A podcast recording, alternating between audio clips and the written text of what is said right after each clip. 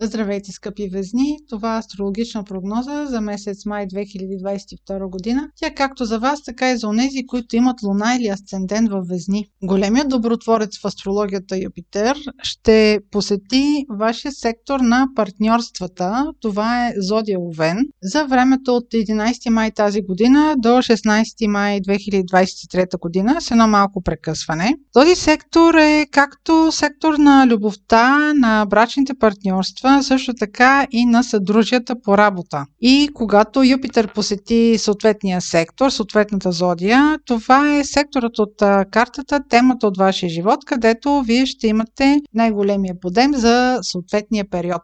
За времето от май до октомври тази година най-големите късметли сред вас ще бъдат тези везни, които са септемврийски или ако имате до 10 градус на везни, луна или асцендент.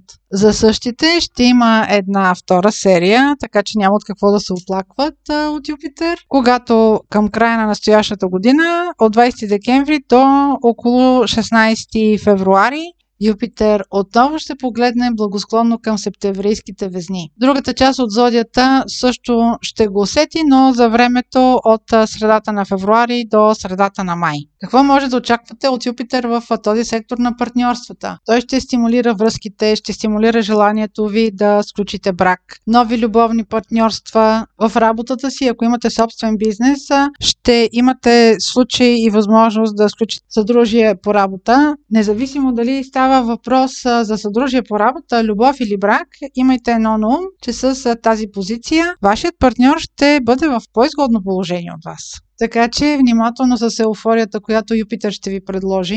Друга важна тема през месец май ще бъде ретроградният Меркурий, който за периода от 10 май до 3 юни ще бъде ретрограден в вашия сектор на договорите. Всъщност за по-голяма точност, за времето от 10 май до 23 май ще има по-голям акцент върху сектора на договорите, а след това до 3 юни ще има по-голямо влияние върху сектора на вашите финанси. Меркурий прави повече бели около старта и края си, т.е. около 10 май и вните около 3 юни. Но трябва да имате предвид, че това, което подписвате като споразумения, договори, евентуално може да има фактологични грешки, да има пропуски, евентуално да изпускате срок, затова съблюдавайте сроковете. Тази позиция на Меркурий има отношение и към пътуването в чужбина, поне до 23-4 май проверявайте резервации а за времето от 24 май до 3 юни, когато ще има влияние върху вашите финанси, тогава не е препоръчително да се взимат кредити, да се правят инвестиции или дори да наемете апартамента или помещение, защото след този период може да се появи оферта, която е много по-изгодна. Още това, което е свързано с дългосрочни планове, е добре да се избягва.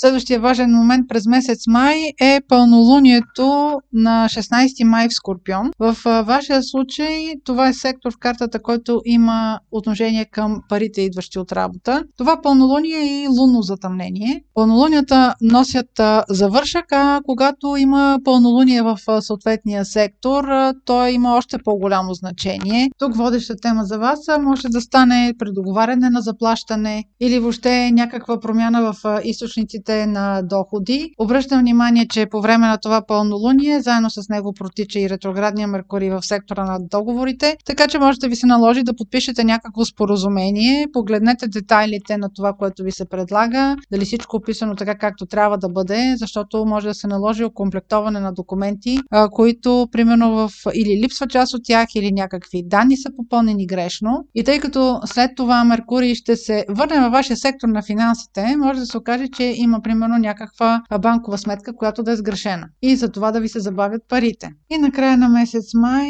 има новолуние в Близнаци на 30 май е новолунието. И тук отново си говорим за сектора на договорите, юридически уредените дела, пътуванията в чужбина, висшето образование. Тук може да ви се а, наложи отново да подписвате някакви споразумения, допълнителни договори или нещо, което примерно не е част от а, тези събития, които са протичали в средата на месеца, да е нещо съвсем ново. Но отново имайте предвид, че Меркурий е ретрограден, а новолунието ви е в а, сектора на договор договорите, пътуванията в чужбина. Но по това време, когато се активира сектора на договорите, на пътуванията и на всичко това, което изборих, Меркурий вече ще е във вашия сектор на финансите. Така че, съблюдавайте банковите си карти.